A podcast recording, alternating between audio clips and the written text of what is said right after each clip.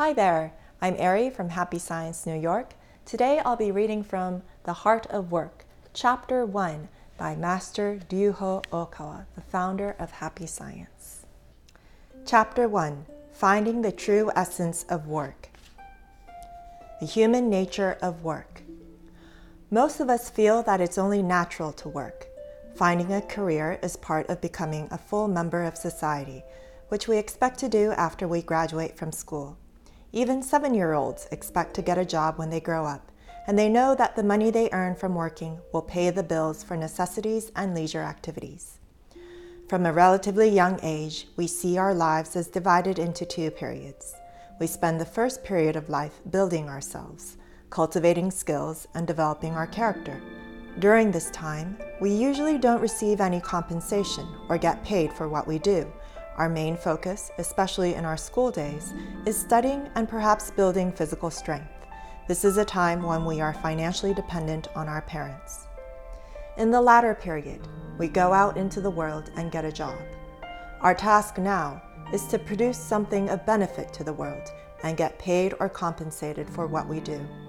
We not only earn our living, but also provide for our family so that our children can now cultivate skills and build themselves without having to worry about making a living.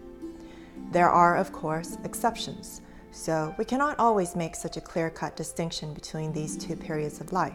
For example, some mothers return to work after giving birth, while others become stay at home moms, and a lot of students take on part time jobs to support their family. But whatever our occupation is, work is a fundamental part of life. To understand the role of work in your life, consider the following question How often do you feel grateful that you have work to do? If you ever feel discontented with your work, have you stopped to consider what it would be like to live without any work to do? You can probably imagine yourself getting bored pretty quickly. Of course, there are people like Bodhidharma, a Buddhist monk who introduced Zen Buddhism to China. He is said to have sat facing a wall for nine years without speaking to anyone. He probably didn't earn any money facing a wall, but his dedication to the practice of Zen served as a model of spiritual discipline for the Zen Buddhists that followed him. If a non practitioner sat in front of a wall for nine years, he would no doubt be ridiculed and criticized for not doing anything at all or for not providing for his family. We human beings are not made to just sit around and do nothing at all. We are imbued with a desire to work. This aptitude is something we are born with, not something we acquire later in life. It is a fundamental part of being human. Some animals work in the sense that they exert themselves to survive, but unlike humans, animals cannot break away from a fixed pattern of activities. Let me explain this using some examples. Sea otters have complex feeding habits that are quite advanced for an animal. They dive to capture shellfish from the ocean floor, then swim back and eat them on the ocean surface while floating on their back. They put the shellfish on their bellies and use tools such as rocks to crack open the shells. They dive to capture shellfish from the ocean floor, then swim back and eat them on the ocean surface while floating on their back. They put the shellfish on their bellies and use tools such as rocks to crack open the shells. They may look as if they are working on a specific task, but in fact, they are simply using a conventional method of feeding themselves. They are just doing what sea otters do, but they never take on new tasks. Sea otters don't, for example, develop new methods of getting food or cook the shellfish they've caught. The same holds true for other animals. For instance, sheep grow fleece, and from our perspective, that is their job. A sheep's fleece can be used for a multitude of purposes, but I doubt that sheep are aware of the purpose for growing fleece. It is something that they do naturally. They don't make a conscious effort to produce good fleece for the market. Chickens lay eggs, but they do not produce anything out of the eggs. They do not cook eggs, nor do they trade their eggs for something else. They only engage in a set pattern of behavior. The work that we humans do is quite different in nature. We all have the ability to create something new using the unique talents that each of us has. We are capable of producing a variety of objects from a single material. We are in a blessed position to feel the same sense of joy that the primordial God of the great universe experienced at the time of creation. The essence of work is very closely related to the nature of human beings. God gave us the desire to work so that He could share His joy of creation with us. 2. The rewards of work. When God gave us work, He made sure that it didn't end there. He made it so that we get rewarded for good work. In most cases, this reward takes the form of monetary compensation or career advancement. It can also be a spiritual joy that comes from receiving compliments from a lot of people. God could have made a system in which we could exert ourselves to work regardless of whether we would be rewarded. But He decided to let us receive compensation for our efforts. He knew that this was the key that would allow human beings to keep working forever. What if God had set a rule that the chefs in upscale restaurants were only allowed to prepare exquisite cuisine for the customers and were never allowed to enjoy that cuisine themselves? After a while, great chefs would find it difficult to continue in their profession, master culinary arts, and feel proud of their work. We are motivated to refine and improve our skills because we are rewarded for good work. This may sound like a selfish idea, but it really isn't. Behind this idea is God's grand plan. He created a system out of mercy that allows us to savor the joy of work forever. Our work is always rewarded, but the reward may not necessarily be monetary. Sometimes we are rewarded with a good family, a fine house, financial stability, or the freedom to try new ventures. Good work can also lead to the good opinion of others, self improvement, and higher social status. Whatever their form, good work always brings in rewards. In essence, the nature of work is to produce value. Good work is activity that creates benefits. We are compensated for our work because our actions create some kind of profit. We feel guilty for getting paid when our actions have inconvenienced others or damaged the company because we are receiving a reward even though our work has had a negative effect. Conversely, we are not surprised when even promising workers are demoted, face a pay cut, or in the worst scenario, lose their job if their actions have harmed the company. The work we do is supposed to create value and bring in profits, and that's why we are rewarded for it. We should be grateful for receiving compensation for our work, but at the same time, this system was designed by God, so it is only natural. We should dedicate our lives to our work, because when we do, we experience the reward of spiritual joy. By contrast, when we work half heartedly, we feel a twinge of conscience or emptiness. We sense that something is not right. You may have heard a story about a prodigal heir who destroyed his family's wealth and position after he inherited a vast amount of money from his parents or took over the family business. In many versions of this story, the cause of the son's failure is his inability to devote his life to work. As a result, he feels empty inside. He tries to fill in the gap and gloss over his inability to work by immersing himself in the pursuit of pleasure, spending money lavishly until he finds himself bankrupt. People in this situation share a feeling of guilt for receiving compensation for work that they haven't staked their lives on. They try to stave off this guilt by fooling themselves.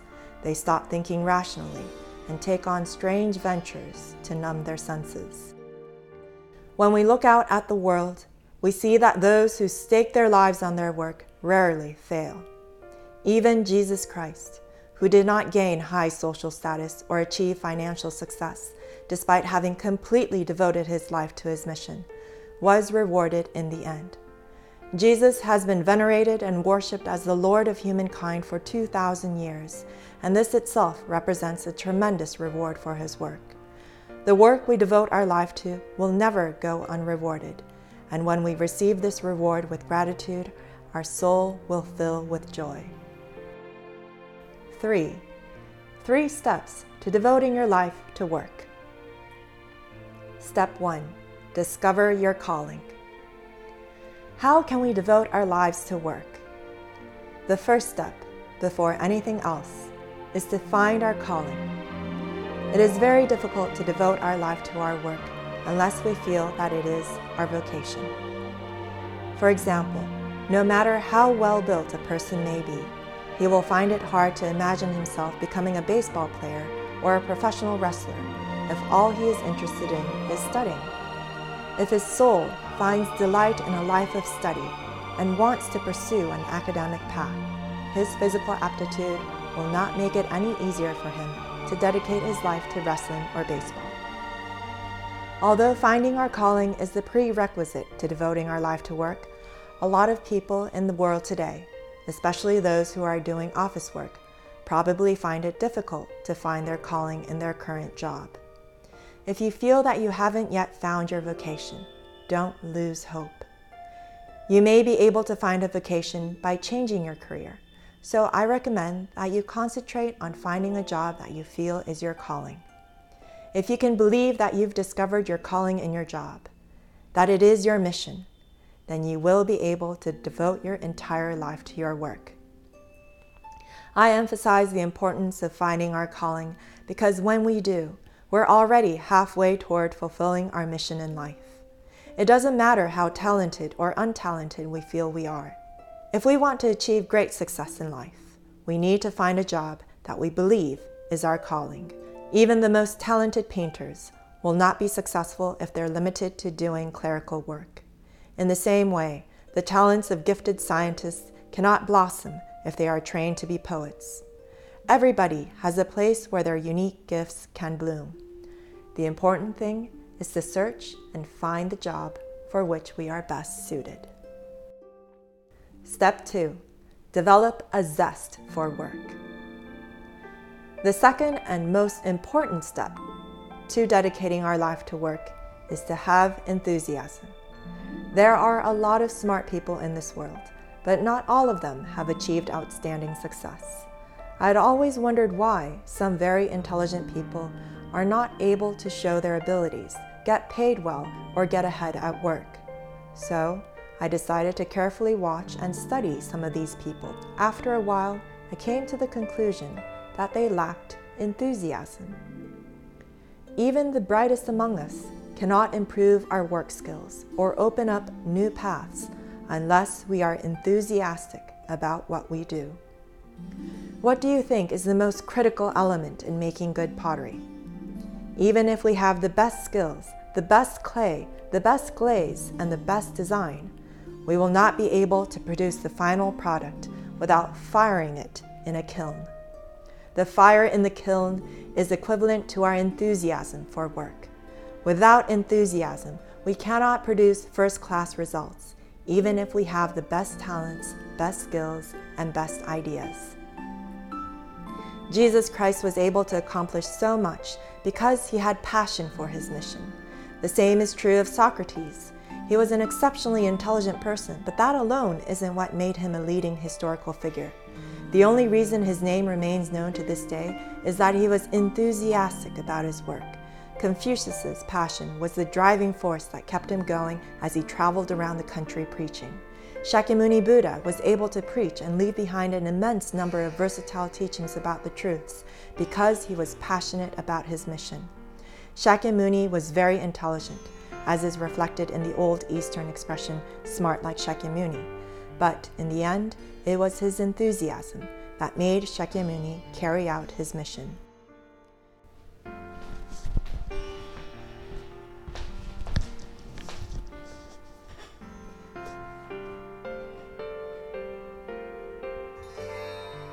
To be successful, we may need brains or brawn, but our zealous enthusiasm is what will lead us to success in the end.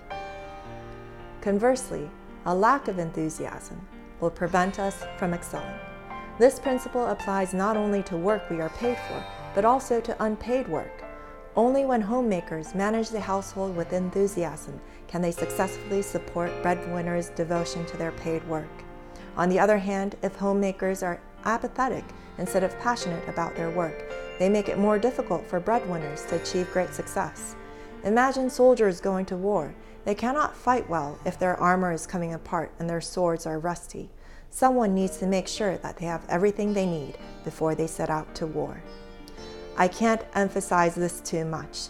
zeal is the jewel that surpasses everything else in any effort to achieve success. Step 3 Fill your heart with gratitude.